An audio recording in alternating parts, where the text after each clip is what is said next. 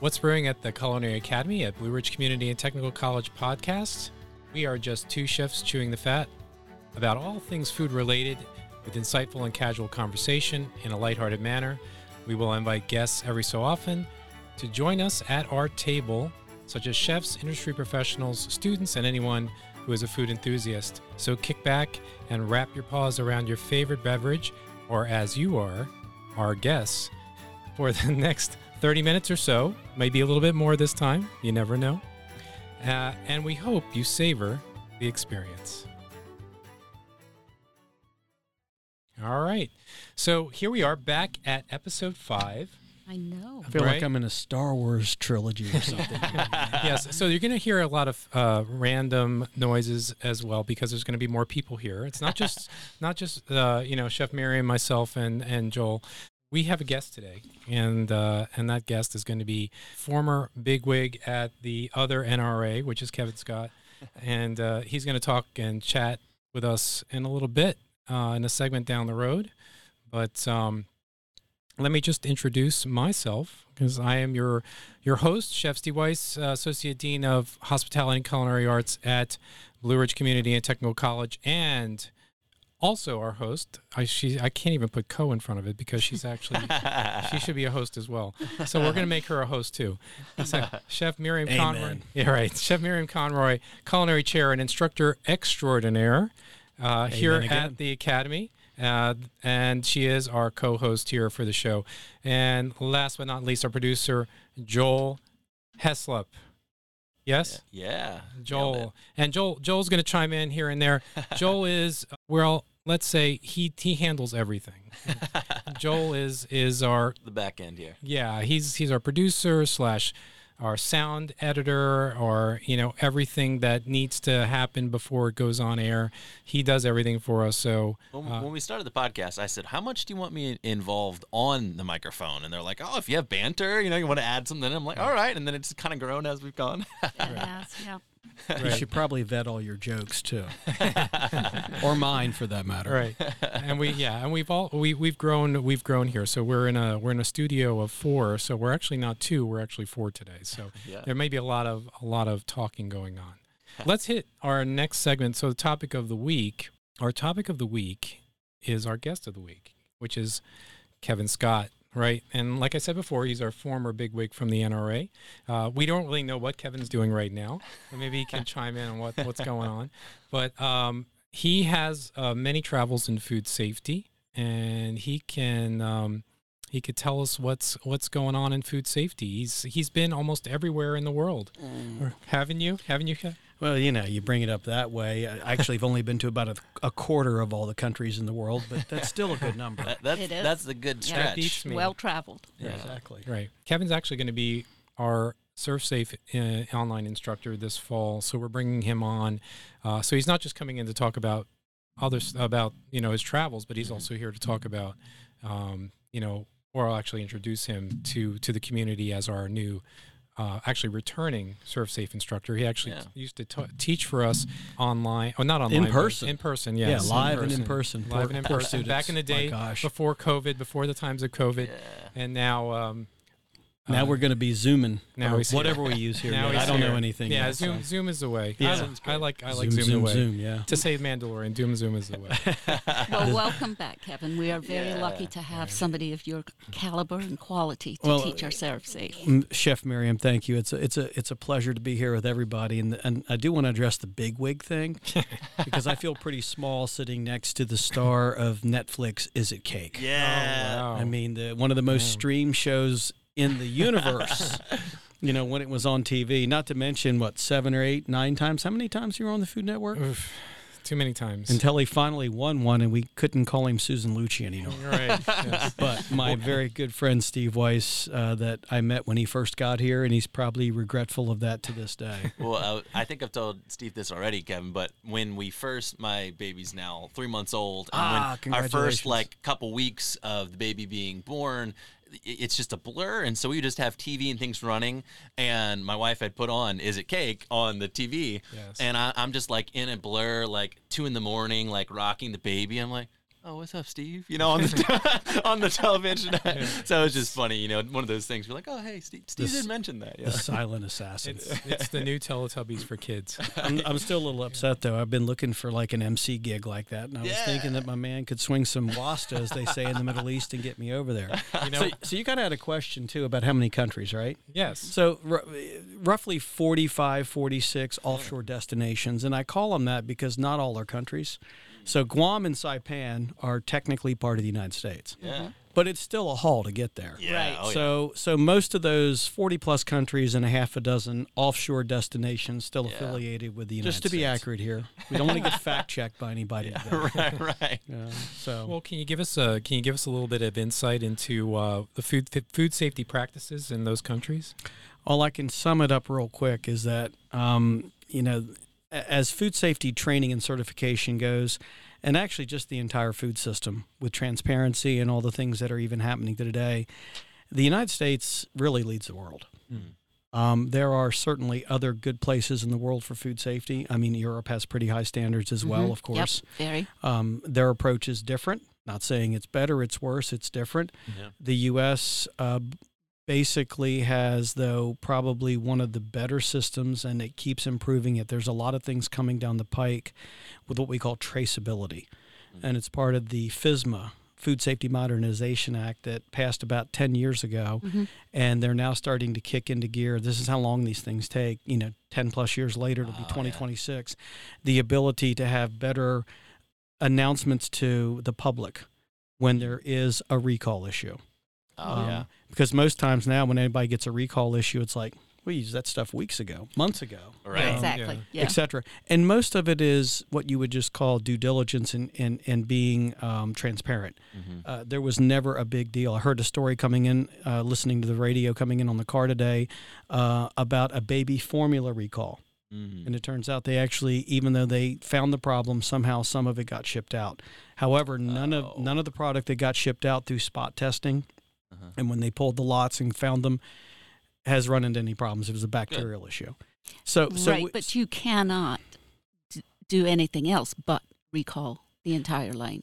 no, you have to Yep. absolutely Yeah. always. I mean that that is the only thing you can do, Mhm. and you know it's better safe than sorry. I mean, 100%. The, the good news with food safety, um, the numbers on food safety are pretty interesting because roughly about 3,000 people in the U.S. each year die from foodborne illnesses. Wow. Many of those folks are high risk groups the very young, the very old, those with compromised immune systems. Mhm. We don't diminish life. Every Right. life's important, especially when it's yours or your, your loved ones. yeah. But if you look at that statistically, it's pretty it's pretty solid for safety. Like you know, there's a far more people that die doing other things, driving a car, Yeah. things like that. So the big issue with food safety beyond we we want a perfect game, so to speak, Right. is morbidity, and that morbidity uh, is how many people get sick. The cost of that to them personally, the cost of that to the companies that were involved in it, the cost of that to everybody. And that's really what about that's what the improvements in the overall system are looking at now is how do we lower that number because it's roughly 48 million documented foodborne illness cases a year Right.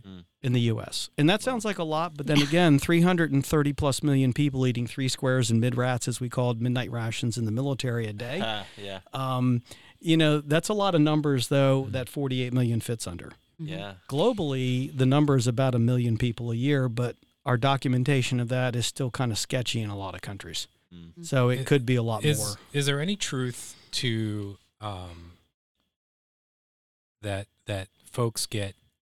There's more foodborne illness that's that's generated in the home than in restaurants. You know, that's always a, a big debate because we know about the restaurants because they get they basically are part of a foodborne illness outbreak, which is defined by the FDA and the laws of the states that write the laws after the FDA publishes what's called the food code. That's based on documented cases of two or more people Mhm. Getting the same illness after eating the same food as documented by lab testing and an investigation. So the, there's probably who knows. I mean, you know, there might be a model for that, but remember, all models are wrong no matter what they're looking at. However, they can give us useful info. There's probably, I mean, there's a probably a ton of foodborne illness that happens in the home that just never Gets will ever get reported. True. When I Yeah. when I teach the food safety class, the Serve Safe class, and we go through the pathogens, the big six as we call them right now, four bacteria, the two viruses, I always say, has anybody ever had a case of one of these? And I say, pretty much raise your hand, everybody, because you probably have. You just didn't even know it.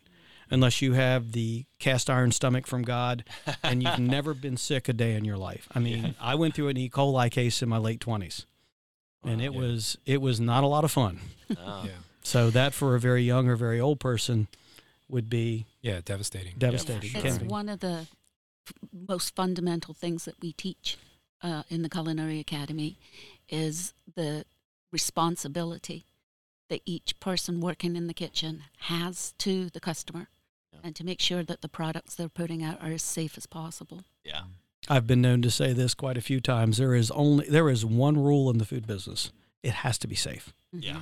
Beyond That's that, really good. Yeah. I mean, what one person can't get enough of, another person wouldn't touch. Yeah. That's true. You know. So I mean, so the food food business is loaded with choices. Is where is where I like to leave it, but it has to be safe to eat. Yeah. Yeah. And and again, what Blue Ridge does, what I know these folks do, because I've been associated with them and worked with them. Um, you know, before you get into the kitchen, before you get working, you have to show some level of um, competency Yeah. on basic food safety stuff, and it all starts with washing your dang hands. Yeah. right. That's it. Wash your hands, wash your hands, wash your hands, and that will eliminate a majority of the problems. Yeah. Yeah, the only thing is making sure that they wash their hands for as long as they're supposed to. Right. It's not That's just a next- quick like. exactly. So you, t- I tell them, sing "Happy Birthday" to yourself Yeah. twice, Yeah. right? Just sing "Happy Birthday" to me, right? Yeah. And then you go through and you make sure that you get in between your fingers, you get under your nails, you Yep. get the backs and up your arms. Yeah. So yeah, Like a surgeon. Yeah, I think one of the the, the good uh, effects of COVID was that people like actually learned how to wash their hands correctly, because it was it was so uh, in you know imparted to us over and over again. Wash your hands. Okay, the happy birthday, the ABCs. Like, give yourself something in your head to know. Like, okay, not just the palms of your hand and you're good. You know, in the fingers in the Well, fingernails, pretty the- much up the, arms. the critters, Joel. Oh, you know, yeah. they're looking for the fingernails Yeah. and the and the gaps between your fingers. That's where the critters Yeah. like to hang. oh yeah. yeah, and people think if they've sanitized, then that's enough, and it is not. You really have to do the whole soap thing, the whole detergent, the whole Yeah. hand washing thing. Yeah. And really, the hand sanitizer is not necessary if you do the proper hand washing. Right. That's true. Yeah. Mhm. Yeah. It's that's that's the number one defense, and personal hygiene is the number one cause of foodborne illness. Wow. Poor personal hygiene, the lack thereof. Right. Yeah. There you go. You know, Yeah, people don't even think that um, they're working on something and they they get something on their apron, and then they move to a new task. Mhm. It's the apron's contaminated, Right. right? Mhm. So you have to be conscious of that. Change your apron, change your gloves. Yeah. You know, wash hands between tasks. All those kind of things add up. Yeah. Oh yeah. spot on. Oh yeah. Yeah, definitely, definitely. There's something to say about that, and uh, you know, maybe maybe people should just wear gloves in the house. yeah. Oh, that glove thing. We, that's a whole nother segment we Yeah. need to have is about the glove thing. let's let's just leave that. well, we go for through now. quite a bit. We Well, and again, the gloves help, but you know, the studies that have been done show Mhm. Unless everything is reinforced with the proper hand washing techniques and when to change gloves and when to wash hands and blah blah blah, yeah, is that gloves give people a false sense of security. Mm, And and I for one am the guy that um, when I'm in the retail store deli, I won't mention names, and I see somebody walk out from the back or somewhere else, and I don't know what on. they've been doing. Yeah. The one thing that most of them don't do is wash their hands before they put the gloves on. Right. and that's the point right there. right, yeah, And when they do, I thank them. Yeah. And when they don't, I don't get worried about it because I grew up on a farm, and you know I know our immune systems need to be challenged and spiked Yeah. every day. So, and I'm pretty healthy. yeah, man. How many bugs do we unknowingly eat? yeah. Well, you know, I mean, as a farm boy, sixth generation farm boy here, growing up and digging around in the wagon as my uh, grandfather or dad was harvesting corn or soybeans, and you know, that's dumping into the wagon or the truck, and I'm in there just rooting all around and having fun. And boy, I tell you what, it was uh, bug Central.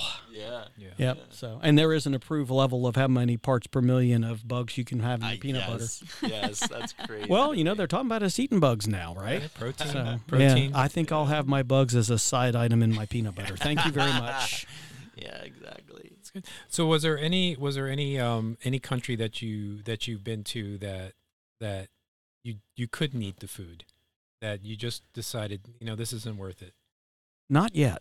No. Okay. Not yet. I mean, there are things in those countries I would not eat. Like again. street food. Have you been? You've eaten. Oh yes, food. I've eaten street food everywhere. Okay. And what's funny is that E. coli case I got Yeah. was when I was at a industry meeting at a five five star resort in Cancun, Oh, and wow. and the Okay. we took all the meals at the property. The only thing we did off property is enjoy adult beverages. Right. I'm keeping this appropriate still for those in our listenership that are not of adult age, but um, but yeah, I've eaten street food all over the world. Uh, have have eaten things and then went. That's a hard pass yeah. yeah. you know. So I've been into dinners as the guest of honor in Chinese international hotels in South South China, Mm-hmm. where you walk in the door of the restaurant and it's like, oh, look at that petting zoo. Oh, it's not a petting zoo. I get it now. Um, you know, birds and monkeys and the fish tanks are always there in Oh, those yeah. restaurants. And Yep. as we walked in, I turned to my um, my friend from Hong Kong who had drugged me up to this place as the guest of honor this was his, one of his jokes. Uh, I said, Ray, you know me, I'll eat a lot of stuff. Uh, you can tell him to leave the monkey brains behind. so, so I, yeah, I've I've had a lot of interesting and good food everywhere, Lovely. and lovely. often it's the street food and the dives that are the best and the most memorable. yeah. Yep. Although I have eaten dinner atop the Burj Al Arab in Dubai, the seven star hotel uh, that has the Mhm. dining um, facility or the you know the um, white tablecloth restaurant on the 90th floor. So I get I get weak in the knees when I go in an elevator. I anymore. I don't know. I It's just a- got, Really? can't do it. I don't like heights. I, I anymore you go if I if I get into an elevator and I know I'm going I'm going up. I just can't do it. I just can't do it. I need you need to put like uh, I don't know a helmet on me and, and strap me into a seat, yeah. and then I'll be okay maybe. You know, but I just there's something about that. But you you travel all over the place. You're in, you're in an airplane seat all the time. Well, I used to be. I mean, Yeah. the travel in recent years, I, I pulled myself off the travel game so that I could be there for my two sons, Yeah. who are now 25 and 22 Yep. and launched. Mhm. And so I'm ready to get back to the travel game some, Yeah. But maybe a bit more for enjoyment because most of what I did was travel for work. Yeah. Yeah. And I did Right. go to places including conflict zones like Iraq Yeah. um, during the Iraqi freedom effort. So Mhm. I've seen some things that make me greatly appreciate everything we have here. Yeah. Yeah. Yeah. Definitely. And I wish other folks had that opportunity to get that perspective. Yeah. Perspective's huge. Mhm. Definitely, definitely. Yeah. Well, we we want to thank Kevin. Uh, Yeah, it was fun. Yeah, for coming in and and uh, and talking to us. I think about, we ran over. You're. Well, we we still have more to go. You're not going anywhere. Oh, okay. Well, we want to thank Kevin for, for coming in, and uh, Kevin's actually getting ready to leave. So no, he's he's going to stay for a while. We're we're uh, you know we we uh, we were so happy to have him back as our ServSafe uh, instructor, and uh, and I know he's going to uh, going to impart some of that. Uh, wisdom and information to the students that come into the program. So, if you're thinking about getting into the culinary program, this um, uh, Kevin Scott here will be uh, definitely a knowledgeable person that you'll be able to talk to and, and uh, bend his ear a little bit and find out all this serve safe information. He's been doing it for how many decades now? Oh, uh, uh, 15 years. 15 years. All right. So uh, he's amazing. Uh, I've known I've known him for all those years at least, right? And then it's uh, I don't even know how many years, but Kevin Kevin's been uh, I've been his sidekick, he's been my sidekick, and we've uh, we've we've just done done a lot a lot in the food industry together. Matter of fact, we were what in Chicago couple what years and years You, ago. you and I got a Tom Cruise wanted to picture with us. we did. that? That's Yeah. right. That's right. Oh no! Wait a second. He was on the billboard, billboard behind, behind us, us so on we- the building, but we took the picture, Yeah. said like he was in between us. it's a famous famous picture that we posted a while while back but Correct. uh, That's on our times in chicago so that that'll just lead us to our next uh, segment which is into the dish pit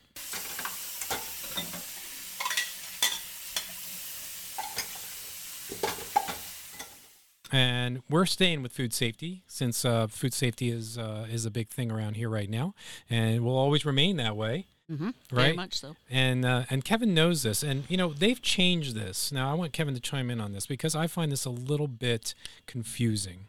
It the TS the TCS. Now this wasn't TCS, and it was a lot easier to remember before, but now it's now it's not. Because now it stands for time temperature control for safety. But what was it before?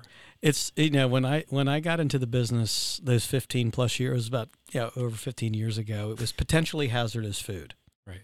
And I thought that was pretty straightforward and clear to understand. Right. But um, there's some reading I did recently on this, and I wish the heck that I had known we were going to talk about it up front because I could have dug it up and brought it.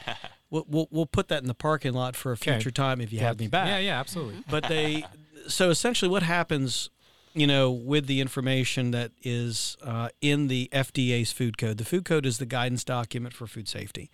The states and local jurisdictions, depending on the size and scope, take the food code and write law. So food code's not law; it's recommendations. Right. The law is at the local level, and depending on how large the jurisdiction, you can. We have a law for in. I'm from Virginia, so I'll use Virginia because I don't want to misspeak about West Virginia. But Virginia has a statewide code, and then the larger jurisdictions like Fairfax, Arlington, Prince William, the the, the bigger counties and such have their own code.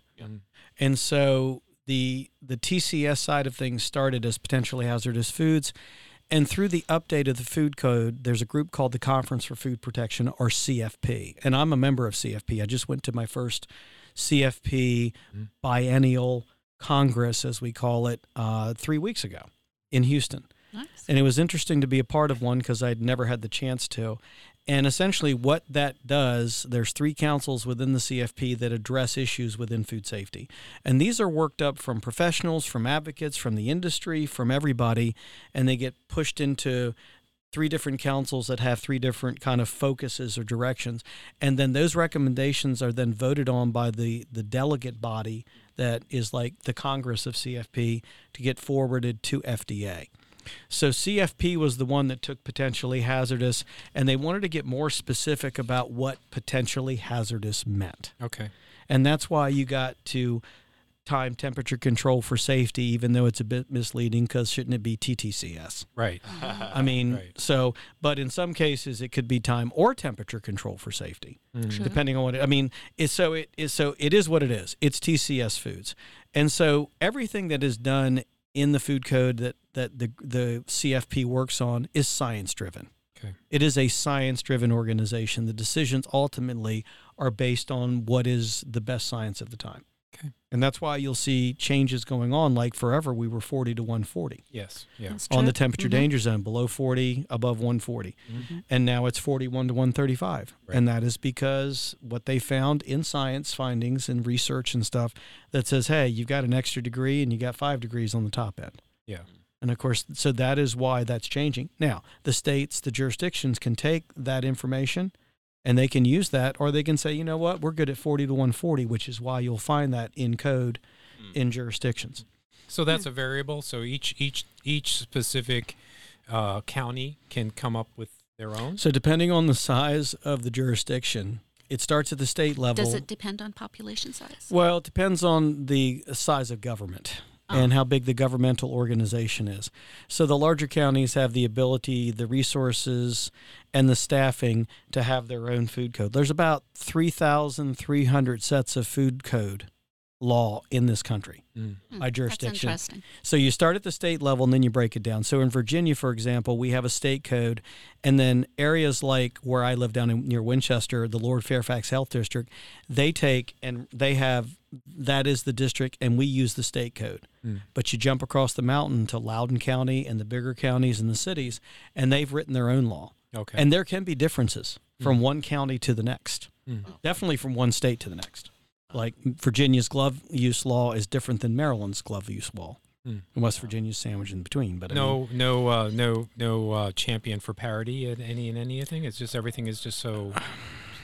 you know, boy, one can dream Yeah. that just we could be consistent across the country. Yeah, because it becomes a challenge for the larger multi-unit organizations Right. because again, so they basically have to get very hyper local Mm. in understanding their law. And I dealt with this all the time at ServSafe when I managed 60 national accounts. Yeah. And I had I had Duncan, I had Five Guys, I had uh, Golden Corral, as I call Yeah. it. I had the Barrel, as we affectionately call Cracker Barrel, and and so they were national company, global Yeah. in some Right. cases. Mhm. So they have to get high. And I would say, well, what do, what do we do here? I said, know your local law. Talk to your jurisdiction. Yep. Talk to your health inspector. That's my best advice to you. Good So- advice. Good advice. Mm-hmm. And uh, so that's our food safety segment. Not too bad. Not Yep. too Just bad. keep hot food hot, cold food cold. and in that 41 to 135 really move quickly through 70 to 125 because that's your hyper growth zone for the bacteria that we have to be worried about salmonella e coli listeria Yeah, and that's something that we or shigella sorry and- well, and that's something that we apply every day, Mhm. you know, in what we do. Yeah, you have to. Yeah, You I have mean, to be and, very cognizant. yeah, and the students obviously are way, way much a part of that. So you know, they they get applied training every day that they're in class. So right especially when you get into the two stage cooling Yep. Yes. side of their education chef It is interesting though that um, when you with the effect that COVID had on the buffet, yeah. uh, and I would be surprised to or, or interested to find out if the number of foodborne illnesses went down during that time. Not only because people were not in restaurants, but people were just not eating buffet Right. at all, Yeah. right? Because that time issue, Yeah. that is crucial, right? For and you need a manager right there saying all the time, okay, this has got to get changed out, right? Yeah. Yeah. so i got a bit of an insight on that if yeah, Yeah, please. sure, fine. go. Yeah, let's okay. go. So so this is information from a really good friend of mine that I want to recognize, a guy named Dr. Hal King. And Hal King um, is one of the most respected, revered epidemiologist, food safety professionals in the country. Wow. Um, he's been a big part when Chipotle had the big problem in 2015. Oh, it's yeah, I been eight years, that. 2015. Wow. Hal was one of the people that helped them come out of that and write their documents and protocols and stuff. Mm-hmm. But Hal told me a snippet through COVID, and we're good friends about. Um, I'm not sure about. Well, obviously, all foodborne illness cases were down, huge. Right. Uh, norovirus, which is one of the two viruses we look out for, is the number one cause of all, all foodborne illness outbreaks because it's so contagious and because it's spread by us as people to other people, and boom, boom, boom. It's Mhm. you know, it blows through everything, schools, Cruise ships. everything, Yeah. everything where there's a Yeah. group of people. Yeah. But during the time that COVID hit, and of course everything was locked up, locked down, we weren't gathering and stuff. The number of documented norovirus foodborne outbreak illness cases went from around 500 down to below 20, Wow. That's and that's because we were not gathering Yeah. and we weren't spreading our icky germs all over the place. um, you know, because noro is roughly about 10 times or so more contagious than even COVID was. Wow. Yes. Okay. Give you an idea of how easy it spreads, and it sits on surfaces and just waits for you to pick it up. Yeah, I As I I was- rub Steve's arm, you know? Right. and now I'm norovirus. And Maybe I, got it from you. Well, hey, you know, uh, it's you know I, I heard this. Uh, it was an article I think I was reading about a cruise ship, and uh, they couldn't find where the where the illness came from, and they w- wound up finding out that the there was norovirus found on the banisters of the stairs. Correct. So, Yeah, do it- you it- remember that one? It- don't know if you well, I've- that one. That's one of many that Yeah. are very similar in the way. Nobody would clean the banisters on the on the stairs, Really? Yeah. and everybody somebody would touch it. You know, you think about it, even in your house. Think about it. If you have an upstairs and you have banisters, how many Come times do you actually Yeah. clean it? Yeah. Yeah. Right? Who knows what's on that? All right. Go home and clean them. Right. That's a word of wisdom for Especially if everybody you want me to come over. Like I said, keep challenging your immune system every day, guys. All right. So uh, our next segment, tool of the week. This Tool is this is always a, a fun segment to get into. Am I still here for that? You can still stay. Kevin still wants to leave. He's got a soccer tournament to go to. I'm good. I'm good. Uh, so uh, our tool of the week is the ice cream scoop, and um, how can an ice cream scoop uh, help you with your diet? Right, because we, we're always going to scoop ice cream, and a lot of times over here we cook we we scoop, scoop cookies, Yeah. right? Uh, and it's great for portion control. So that's the big thing. The big thing is about is about portion control. So if you are thinking about dieting, uh, if you use scoops uh, and it's not an attractive look, right? Especially if well, if you're in a cafeteria setting, I mean, yeah, maybe so, but it's not it's not an attractive look. But it is very good for portion control, Yeah. um, especially if you want to scoop out mashed potatoes or some sort of uh, Yeah, but it doesn't even have to be for dieting. Right. Just for building a healthy plate. Right. Right. You know you've got you want to use the larger scoop for Yep. those vegetables. Mhm. Have the vegetables half of your plate, right?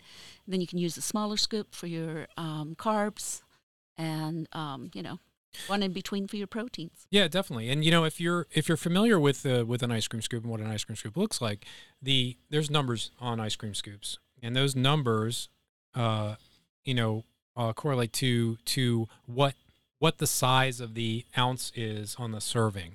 So, say if you wanted to do a, a number four scoop, a number four scoop would be equivalent to eight ounces or one cup. You know, and then there's and then there's there's tons and tons of numbers that you could use, and there's actually Joel. Maybe you can help us out where this might where where people might that are hearing this might be able to get this. Yeah, in the description there should be a thing that says show notes. Anybody to click on that, you'll see the recipe of the week as well as the infograph for this. Yeah.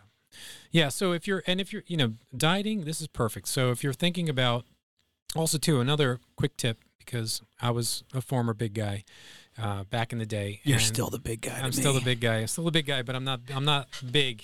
You know. Yes. Yes. And that's- figurative big. Yes, but and that's fine. You know, but the thing is, is um, you know, portion control is very important. Um, but fool yourself too, because sometimes you have to fool yourself. And I, Mm-hmm. I, when I when I eat, I always use the smallest plate possible. I don't get the biggest plate. So, um, you know, and if you fill your small plate up, it's it, and you eat that, you feel good about it. You feel like, okay, I finished it. I'm, I'm good. I'm done. But if you take a big plate and you fill that up and you finish that, you're usually going to be bloated and Right. and, and it's just it's just not much. good. Yeah. So, um, a little trick is get a small plate every time you go to if you go to a buffet when the buffets open up again. I know some of them have. Um, you know, it's it's the way to go. You know, do that. Uh, and on the other hand, too, I had a friend that uh, went to uh, probably I think it was Cancun as well, um, and uh, they got a plate of carpaccio, and they put carpaccio on a big this big plate, and then there was this little thing of carpaccio, which is the meat and uh, toast and a couple other little things, maybe a slice of cheese here and there, and it was.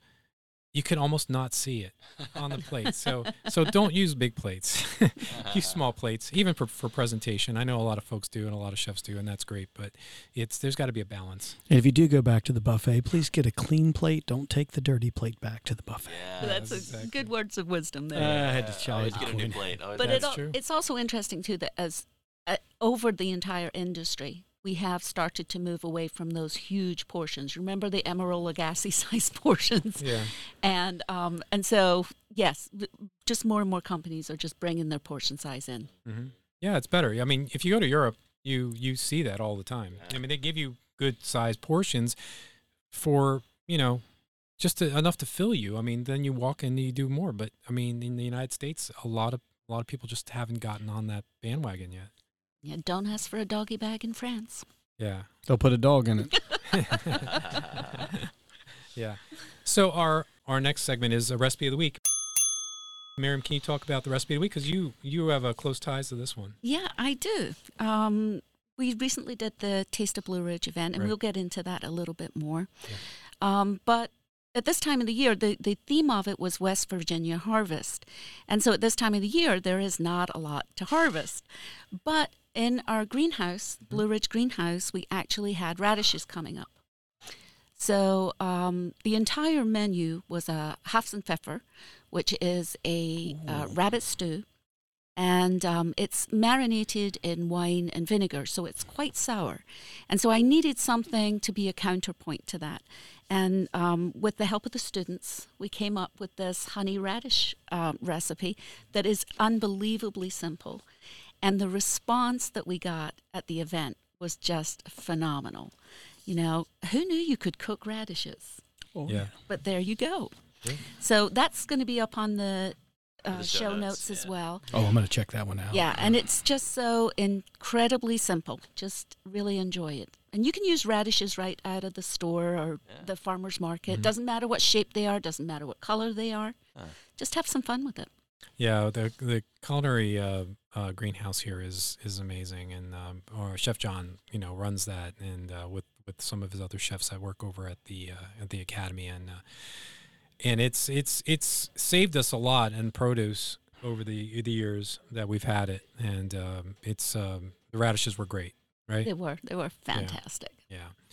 All right. So our our next to last segment, I guess, right before Kevin leaves because he's got to he's got to hurry up and go. Um, it- food on film, right? Food on film, foodie movies. I'm excited about this. reality I'm so excited. and about social this. media. So I I chose I chose uh, a gentleman, uh, Asian comedian actually, and if you get a chance to see this person, just Google him or just go on YouTube and just type his name, Uncle Roger. Oh, it comes up right away. Yeah. He's the top one. Yeah, oh yeah. You know what his real name is, though?